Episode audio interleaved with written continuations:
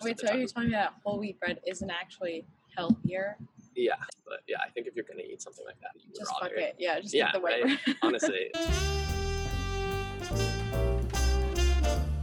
Hello. Nice to meet you. nice to meet you. So where are you from? I grew up in like DC pretty much. I went to boarding school for high school, Oh, which was in California, and then after that, my family moved to Japan, and then we came back to DC, where in California? Santa Barbara. Okay, because I'm from California. I'm from Oh, like the. Bay Area. Yeah.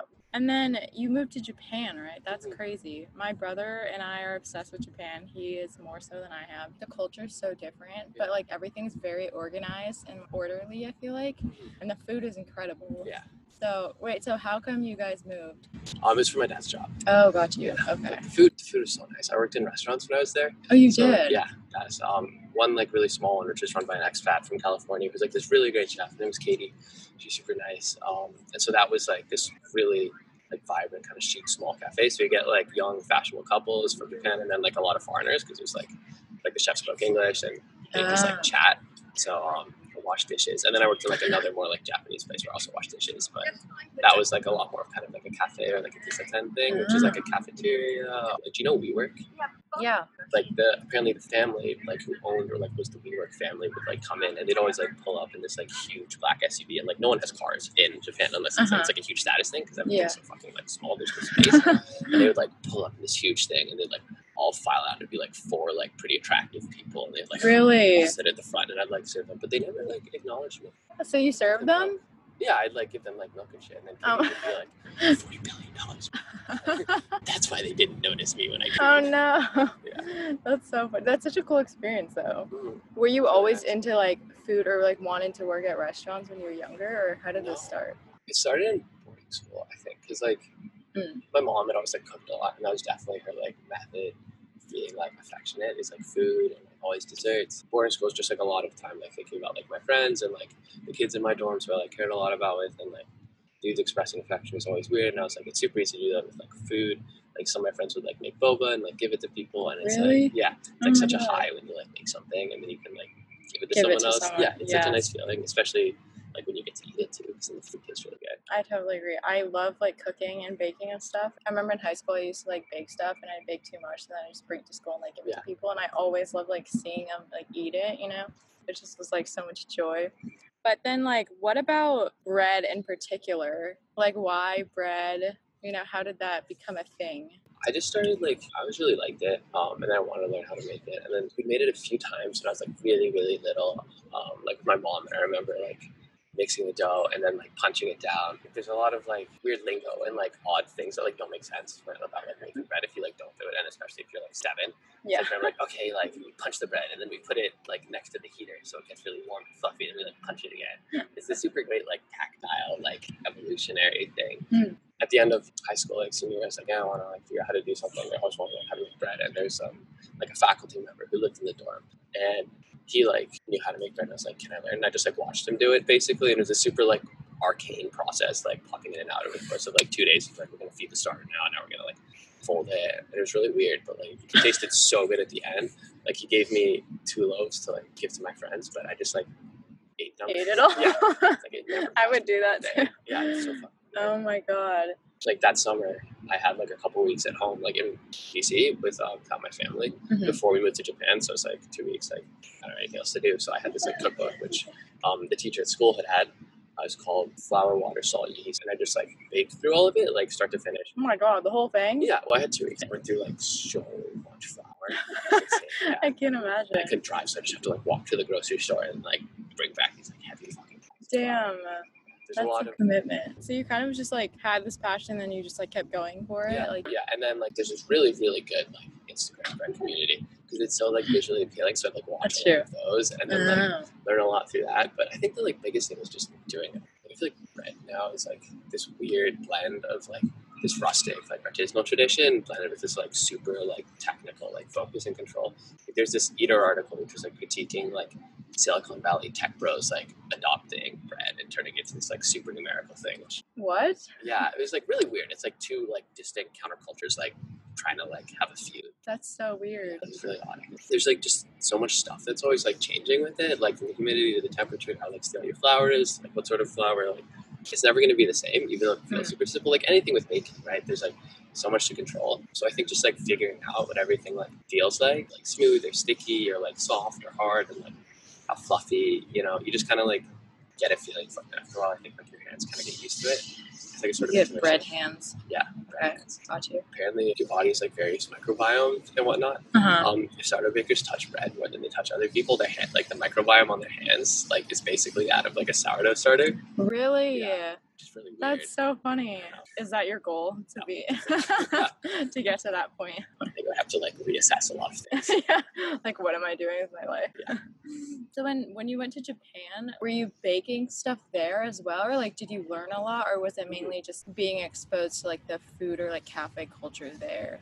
I like baked a little bit in the restaurant I was at. I baked um, the English muffins for brunch, and then like sometimes I just like bring in toast to like give the chefs. But um, Katie was very exacting. She had very high standards, and I never like like obviously like I'm not a trained like chef or baker, so baking Uh-huh. for like service is very very different from like my own. And baked goods in Japan and like the bread culture is like very very different. Mm. For the most part, like there's like one old school like rustic Nordic bakery that opened northeast Tokyo, kind of far out. That's like really similar to like all the stuff that's super popular on Instagram, like super crusty, like hearty, Yeah. um, like photogenic breads and like croissants or whatever. Um, but aside from that, it's all like very very fluffy and like Yeah. light, like shokupan. It's like, Like milk bread and yeah, stuff. yeah, yeah, and So it's like it's so good. Like the vibe is completely different because it's almost like you're not even supposed to taste it. Like it should have like no flavor. Oh, It's it's, super, like a vehicle for whatever's like inside. Yeah, Got you. Did you like that or like no? Like you would yeah? so good. Like custard bread, which is like this fluffy like little bun. It almost looks like a cat's my paw God. 'cause it has these little indents and it has this. Oh, my favorite is the anpan, the one Mhm. with the red bean in it. Yeah. I remember when we went there, we would go to this bakery every morning for breakfast, and I just always get that consistently it's so every day. It's so good. You know, there's like a kid superhero called Anpanman. Really? Yeah. Just like a Anpan with like body. Wait, that's amazing. Yeah. That would be my superhero if I lived in Japan. So, how long did you stay there then? I did a gap year there, so I was there for like Oh. one straight year, and then I came to Brown and I went back for winter and then for summer. Wow. So like two years, like from start to finish. So, if you theoretically would stay here, Mhm. where do you see your whole bread thing going? Like, do you want to like open a bakery or just keep doing it kind of as a hobby? Hopefully somewhere in the middle. Like um, Uh-huh. I definitely don't have the grit or um, passion to open a bakery because the hours are so tough. Like it's obviously everyone wants like fresh bread in the morning, so To wake up at like three or something. like it's, it's totally brutal and like there's definitely a lot to be said for like spending all your day like being immersed in the craft and just like it'd be really fun like it's super satisfying and it smells great so i'm sure Mhm. there's a lot of um, benefits but the hours are tough and it seems kind of odd to like go to brown then open a bakery but um like again like studying biology i want to like find some way to like marry the two past summer there's a lab in um, washington called the bread lab and they like Oh, wow. grow and breed like thousands of varieties of wheat specifically for like application in like baking, brewing, milling. So I'm supposed to go there, and they have like a test kitchen. Wait, that would have been so cool. No, it would have been perfect, but then coronavirus is like, Oh, no, fuck. Yeah. I didn't want to do anything like remote with it because so much of the experience is like, like literally feeling the bread. Yeah. Yeah. yeah, and I'd rather not like half start it, but hopefully I can like I want to do something in food science or like agriculture related Mm. where I can like still do stuff with my like hands and have that like tactile sensation, um, but also like hopefully contribute to something important sustainability. But if I can do something where it involves like making food or like, making bread, I'd be really really happy. That's so science. cool. I feel like that's like the dream, but you kind of are able to like marry the two academics and making bread. How did you find the bread lab? That you just like looked up stuff? I had like read something about it. They had like a um, New York Times article about it. I think it was like bread is broken and here's how we're gonna fix it. Classic like New York Times very like, Yeah. Like, honestly, like the fluffy stuff is so good. This really old guy named Dave, like family friend. I love Dave, my favorite person. He's really into bread. But he was like, "Oh, you should check this out." It was December, and I was like, "I don't know what I'm doing this summer." You know, when you like panic send Uh-huh. like a bunch of emails and like resumes and cover letters, and you're like, "Please give me a job." Yep. I think my career and experiences have been like tailored to like apply to the Bread Lab. They were like, "Oh yeah, sure, that sounds great." And so I like talked to the professor there, and he, they basically just responded to my cold call. What do you think about this coming summer doing something similar? Yeah, I would love to. Like, I talked to my PI, and because I want to do a thesis for biology, so I can graduate. and a lot of like expectation for that process is that you'll s- spend the summer here doing research. But Mm. apparently, because it's related, I work in a molecular bio lab that studies like plant biology and like enzymes and shit. I'm sure she wouldn't appreciate that description, but I, I can like use the time in the Bread Lab to kind of like frame work I do in my thesis, which would be Whoa. cool. Wait, damn. So you could use the bread lab stuff for your thesis? Yeah, but more just like I learned this specific oil is like important in terms of like nutrition or like agricultural yield, and then I'll like study it. Oh my god. I feel like you're definitely optimally using everything to your advantage, you know, in the terms of academics, but then somehow like converting that to make it mm. related to bread, I hope so. which is amazing. Yeah. So did you always know you were interested in bio? I thought definitely for a while, I was like, I, I want to be like a surgeon. I want to be like a doctor. Yeah, I was very like strongly pre med my like sophomore-ish years of high school, and that's how I applied to Brown. I'm also an editor for the Daily Herald. A lot of time I've spent is just like organizing interviews and going out and like speaking to people and meeting people, Mhm. and like, scheduling even like two or three interviews in the day causes me a fair amount of stress. Go meet this new person, like as a doctor, I was like, it's gonna be so much person-to-person interaction like every day. Oh, Like yeah. it doesn't sound very calming. And also, like, maybe a hot take, but I think speaking from my perspective, I thought of myself as a smart kid and, like, also a good kid. So I was like, what is a kid who's smart in, like, science and wants the moral high ground, like, subconsciously going to do? Oh, medicine. Medicine. Yeah, right. So I think it's just not being very honest with myself in terms of, like, what I wanted to do and rather I felt like I should do. Should do. Yeah. Mm, interesting. But it seems like you stuck with it, so you kind of like it, right? Yeah, like, okay. I like all the, like, coursework in the classes. Like, I really like the material in like, orgo and biochem, and, like, now I like biochem, in like, classes that I'm in like, outside of the pre-med track. I've heard so much about it. Yeah, this the, the worst part is that it's like everyone hears so much about it, and like even when you're in the classes, everyone shuts up about it. It's like maybe it wouldn't be so bad if you didn't spend like an hour every day talking about how bad it is. I feel like that's just because you're smart and you can like do it. it's like a, lot of work, but there's so much unnecessary like stress culture, Mm, and I think the professors contribute to it. yeah. Like it definitely doesn't help if you go to like your 9 a.m. lecture and the professor's like, okay, you have to learn this now, and draws like frantically. We'd always joke about maybe he does like stimulants before class, and that's how he has so much energy. But um, Oh my god. That makes sense because like with bread, it's a very calming kind of like chill vibe. So that would make sense that you like that too. it's a lot of waiting. Yeah. It is because like you have to like proof it and then wait for it to rise, Mm-hmm. right? That means that you have like a lot of patience. I think you can look at it as patience, but also it's very good for a lazy person because if I'm like doing this, a lot of recipes are like, okay, like do this, like proof, knead, shape, bake, like Mhm. hour, 30 minutes. Like, Yeah. No, it's not necessary. Like as I said again, it's like a really simple thing. And like especially with sourdough, there's so much flexibility. Kneading, for example, developing gluten instruction of bread, like you can do that by working it, but also mixing flour with water, like naturally, like it's gonna hydrate and like the gluten's gonna form, like whether you like it or not. So you don't have to knead it. And So you just like leave it there. yeah, you can like leave it there and like stretch and fold it and then come back to it after Ah. like 20 minutes and like like oh I don't want to do this right now. I'll just like put it in the fridge so I can just bake it whenever. It's not like the whole process takes like six hours. Got you. Like it exists for that long, but like the active time you have is like 20 minutes. It's so exciting. It's amazing. You were just talking about, like you said, a lot of jargon with like Yeah. bread terminology and stuff like that. How did you like? Did you just like look it up because you were curious as you were making different things? You're like, oh, I want to learn Mhm. the science behind it. Here and there, I think you like pick it up and like reading a bunch of different cookbooks. I think the authors will talk about it in like varying degrees of scientific jargon.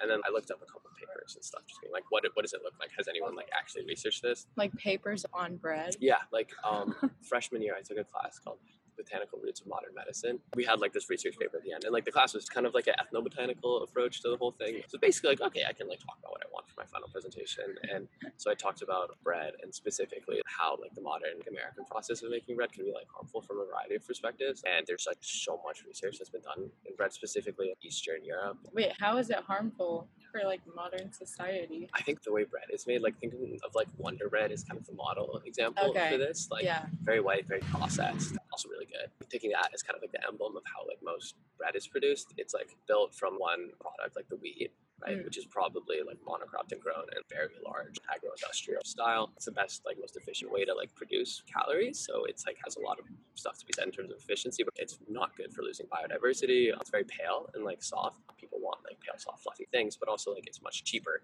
if you're gonna like cook bread to like not cook it for like 20 minutes like if you can save that time Oh. like you're saving energy and you're cutting costs Uh-huh. so people tend to think of that as like kind of the new normal as opposed to like the crusty darker like artisanal thing like my father's always like oh is that burnt i'm like no like- it's not yeah it's just like caramelized Yeah. bad like okay crispy. yeah, Yeah. and like the whole whole wheat thing too. A lot of the way whole wheat is like incorporated into that Wonder Bread. You have like the white bleached processed flour, and they'll just like toss in whole wheat and stuff. It's not really really useful to like your body. I think because they're not digested or like fermented at Mhm. all, so they're not really like available to your body. You know how your body can't digest like cellulose and like celery, Yeah. and like that's why you don't really like feel full after eating like a salad. I think it's kind of the same principle as that. A lot of it's just still like locked up, like it's been chopped into very small bits. That doesn't mean it's good for you because you don't get all the like nutrients. Whereas like Hmm. with the sourdough, having things like ferment and using a sourdough like kind of like pre-digests all the nutrients in the whole wheat and makes it more available for your body. You get to like actually experience the nutritional benefits of whole wheat, and I think it can taste a bit better rather than just eating this kind of brown, dense thing. Wait, so are you telling me that whole wheat bread isn't actually healthier? Yeah, but yeah, I think if you're gonna eat something like that, you Just fuck it. Yeah, just Yeah, the white bread. Honestly, like it's the super processed product. Like, why would you be picky? It's gonna make you happy. That's true. Yeah. I like that. Mhm. I will live by that now every time I go to the grocery store and pick up bread.